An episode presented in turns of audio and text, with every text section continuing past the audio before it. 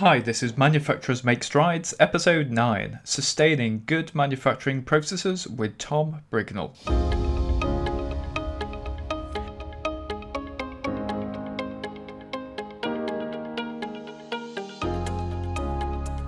I'm your host, Martin Griffiths, helping manufacturers solve problems since 2009, bringing you the tools and techniques to work smarter, not harder.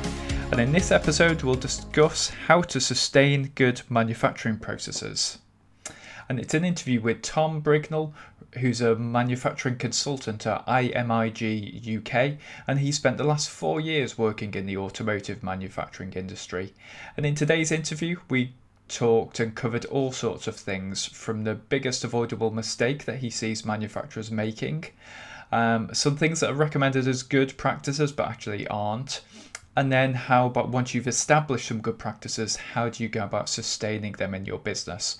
So, lots of tools, lots of techniques, some gems in the interview today. Uh, let's get straight into it now. So, tell us about your role at IMIG. How do you go about helping manufacturers? Well, uh, my title is as a consultant, but uh, in reality, I'll kind of turn my hand to anything. Um, we, we, consider ourselves uh, fairly unique as a consultancy in, in, in the, that we try and avoid a specific niche market. We uh, have a fairly diverse skill set um, within the team. Uh, for example, my, my, background is in process engineering uh, with, with, some degree of experience in kind of quality and logistics. So um, I myself will, will, kind of help from anything from setting up critical document like PFMEAs, control plans, through to kind of doing in-depth capacity analysis, uh, logistics planning, um, but also through kind of working with the team that I do, I've, I've gained a tremendous amount of knowledge from um, my teammates in, in lean best practices and management styles so i can kind of support uh, a company you know it, it, with anything that I, realistically I'll, I'll be willing to turn my hand to. Okay brilliant. That sounds great so how did you get involved in that to begin with? How did you get into manufacturing? Um, so I studied my master's degree in mechanical engineering specifically, uh, and I, I, really love to get my hands on to projects and, and more with sort of practical skills. Um, but I kind of came to the end of my university degree, kind of not really knowing exactly what I wanted to do. Um, yeah. and, and, didn't really even know where to start looking. And the reality was, is my first job was was just offered to me indirectly through a recruitment agency as as a process yeah. engineer, um, and it just happened to be in an automotive tier one. So yeah. from that, kind of a bit of a trial by fire, really. So the first projects were particularly tough, but it gave me a really good opportunity to get a good chunk of experience in a very short amount of time, um, allowing me to kind of turn my hand to anything really related to the project, sometimes you know by choice and some, sometimes out of necessity.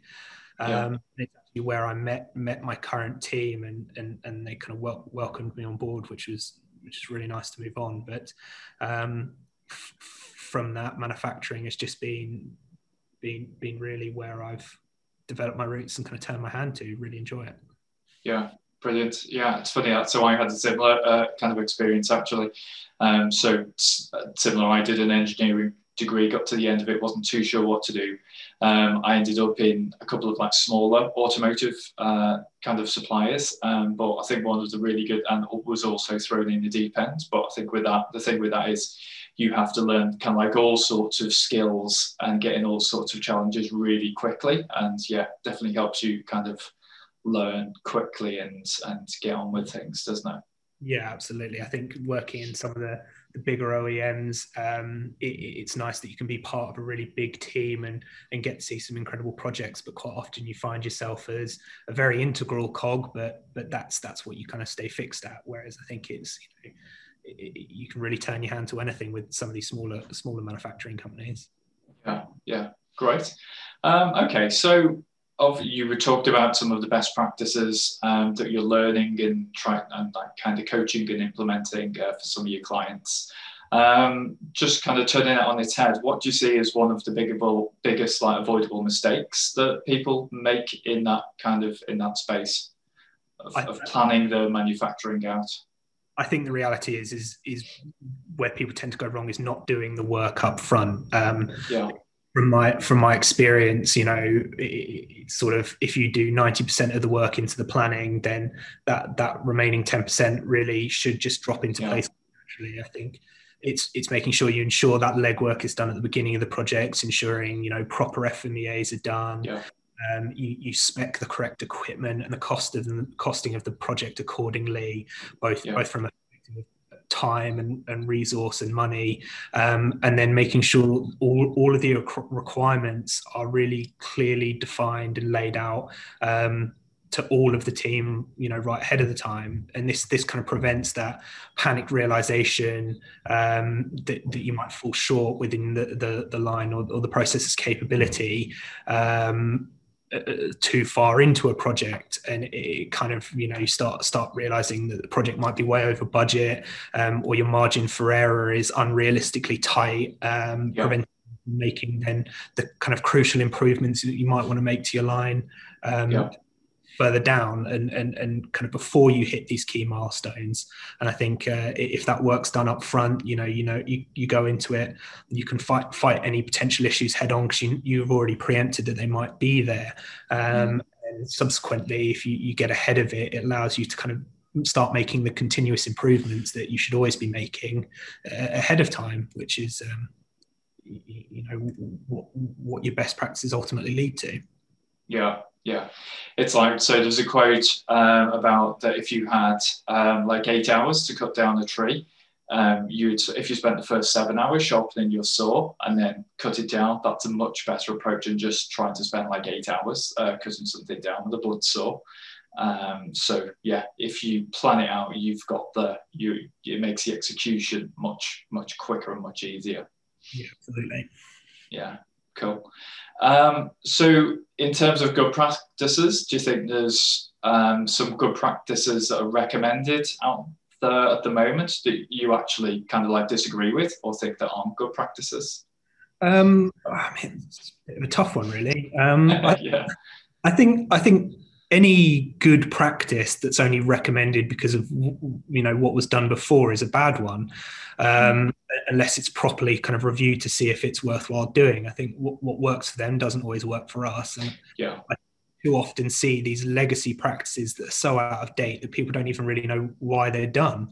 Yeah. Um, especially when it comes to certain specifications or requirements for for you know equipment or, or processes within within your pre-existing factory. And yeah think I, want I once Spectre. In fact, it was a pressure testing um, device with with yourself, and and the parameters on that were only set because uh, well, I eventually found out that the machine that we were using was actually lim- previously was limited by the yeah. particular regulator that was used in it, and only found that out when we started. Um, well, essentially uh, blowing the product up and destroying. It. Right. Yeah. And we looked through the sort of doc- historical documentation and found out that you know there was no real reason for it. So i think it's making yeah. sure you really assess the practices that you're doing and making sure they're worthwhile. And i think that's you know that's the bad practices really. Yeah and that they're a good fit to, to you. So like you, in terms of good practices is it like you know a top 10 or a top few practices that apply to everyone? Or do you think it's like customized for you depending on your you know the business that you're in um, I think there's a you know there's a couple of um, strong practices you know that are quite generic to businesses through and through. So like making sure that you lead by example, um, mm. making sure you've got suitable foundations before you start um, before you start any project. Really, if it's be it implementing um, a new process, making sure you've got everything in place, or or, or if you know you're looking at um, making a modification to your line, making sure that you've got a suitable buffer in place. So it's making sure that you've got a really stable foundation in place. Yeah.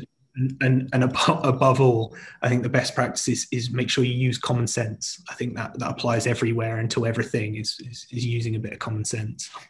Yeah, yeah. Okay, great.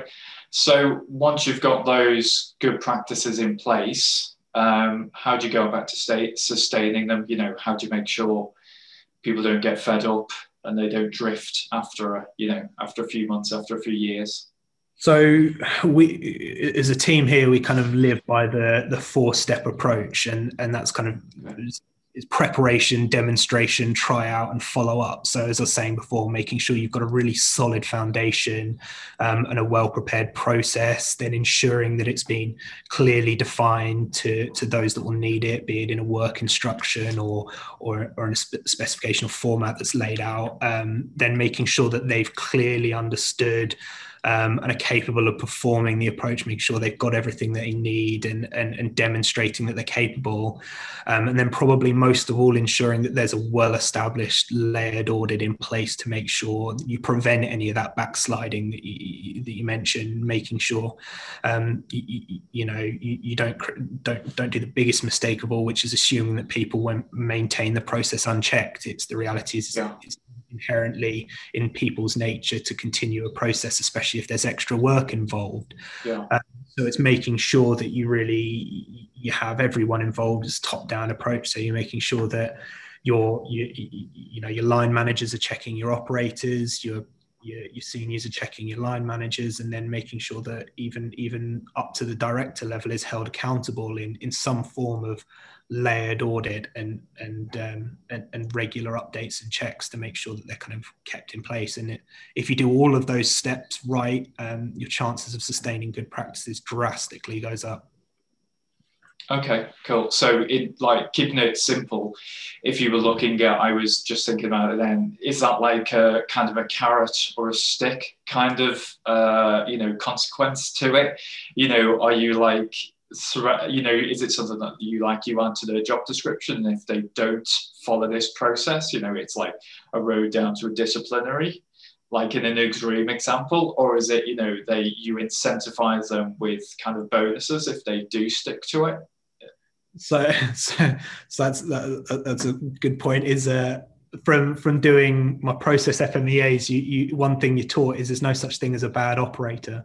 Uh, uh, I'm sure we can all attest differently to that, but the reality yeah. is, is you have to assume that um, your operator's doing everything correctly, and if there's a yeah. system that you've put a stable system in pro- in place, they shouldn't really be able to differ from it. So the reality is is people should definitely be rewarded for good work but if you've yeah. done your job correctly in instilling that process they would have to really go out of their way to do it incorrectly. So yeah. yeah. situation then you know there needs to be some form of discipline upheld in in, in that environment. But um but equally you have to recognize that the good behavior is rewarded as well. So i think it's definitely a mix of both but uh, yeah.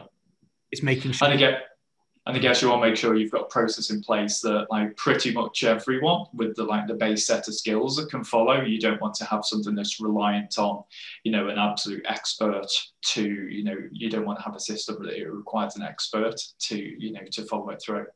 Exactly, exactly. And it's it's you know, it's making sure that um they they've got everything that they need to be able to do that process and quite often we find is is, is not where where things fall short or, fall awry it's it's i say nine times out of ten witnesses because you've not not given them the tools they need or you've not laid a proper foundation in and and they they were doomed from the start so um, mm. yeah it's reflecting back in before you start dishing out the punishment. yeah, sure. Okay, great. So you mentioned your your four step process uh, before. So how do you go about implementing that? And like kind of within that, have you got any tools that you you use that really help you to to do that?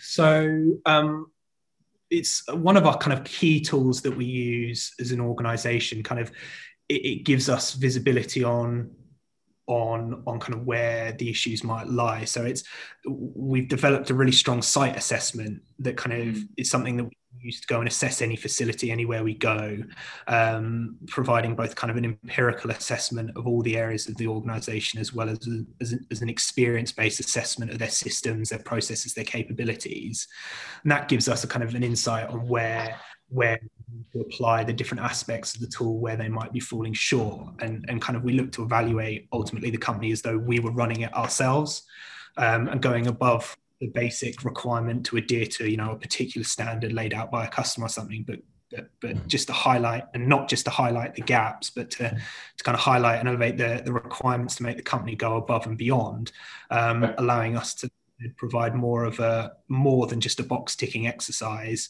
um, but allow us to create this bespoke action plan to help the organization move forward and success as a business by um, finding out exactly what they need and, and and and how we can best implement our tools within that. And it be it you know looking on a managerial level and and, and guiding them into more sustainable leadership or or whether or not it's getting down on the shop floor creating a task force and, and getting getting our hands dirty on on, on the floor.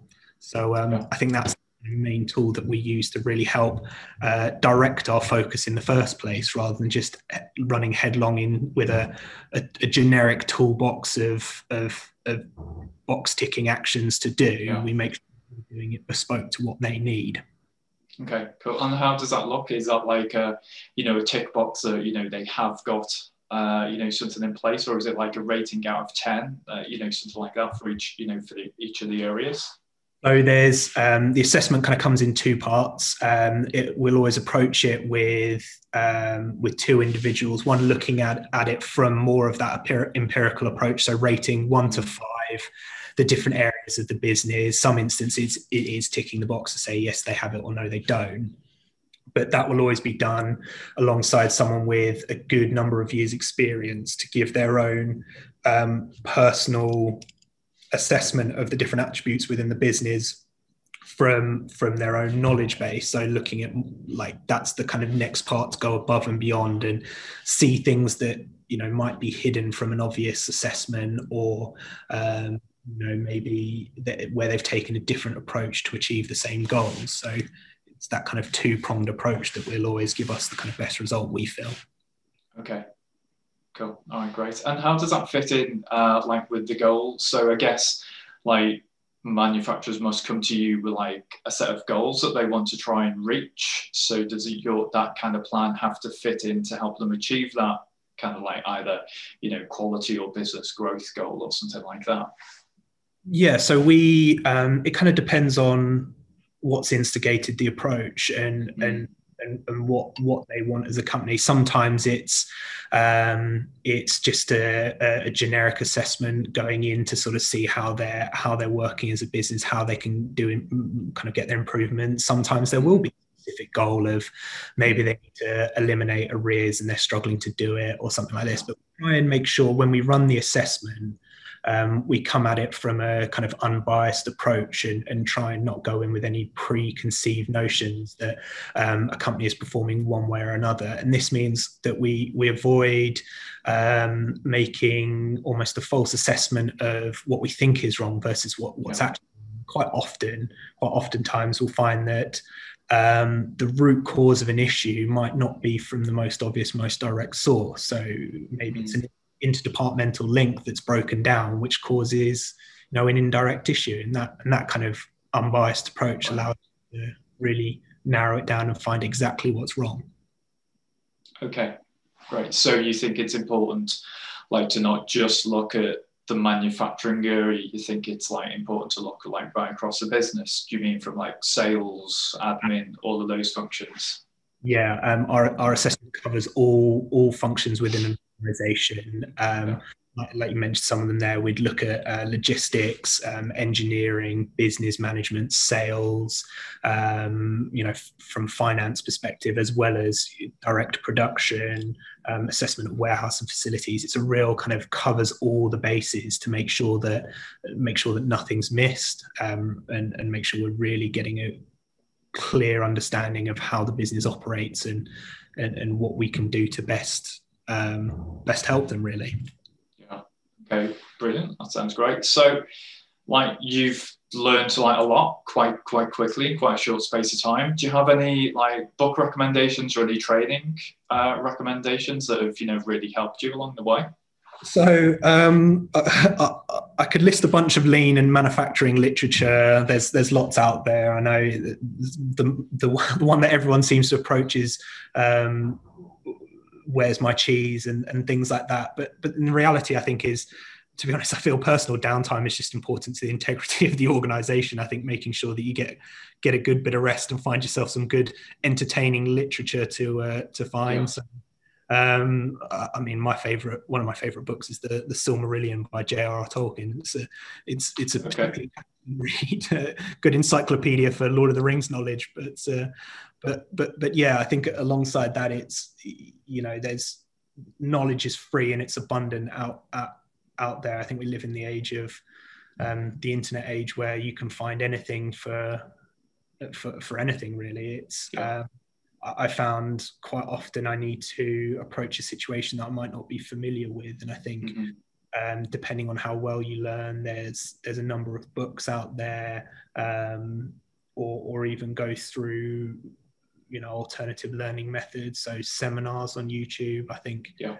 um, uh, might, might not be the answer of a specific book that you're looking for but i hope i think it's a good, good resource of knowledge out there Yeah, yeah, no, it's right. You know, and it's it's interesting because people like learning completely different ways, and I think with all of the training information that's on YouTube at the moment, um, you know, like I'm like very much a book person, and I will like to, you know, get probably like get the paper copy of the book and just digest it as quickly as I can. You know, I know some of the members on our team just can't do that at all, um, and the, they learn, you know, through pictures, through talking, and they process. You know, if they watch a video, they just they process that much more quickly. So yeah, no, I, I agree. That's that is that is amazing. Uh, all that stuff. Um, brilliant. Okay, Th- thanks a lot for your time uh, today. I think that was really interesting. Um, what's the best way to get in touch with you? What? How can people contact you? So we have a, a contact page with on you know my IG website, which is just imig.com. Um, it depending on where you are globally, we've got a number of branches around the world. Um, or alternatively, you can find all of that information through links on our LinkedIn page um, at IMIG uh, UK uh, Limited, um, and you'll be able to get direct contact through to us um, via our administration email. Um, so all of that information, yeah, like I say, LinkedIn or, or, or email or website direct. Okay, brilliant. Thanks a lot for that, Tom. We'll uh, post links to all of that in the descriptions uh, for, from this from this video. Um, yeah, really appreciate your time today, Tom. So thanks a lot. You're absolutely welcome. Cheers. Take care. Bye. Thank you. Bye.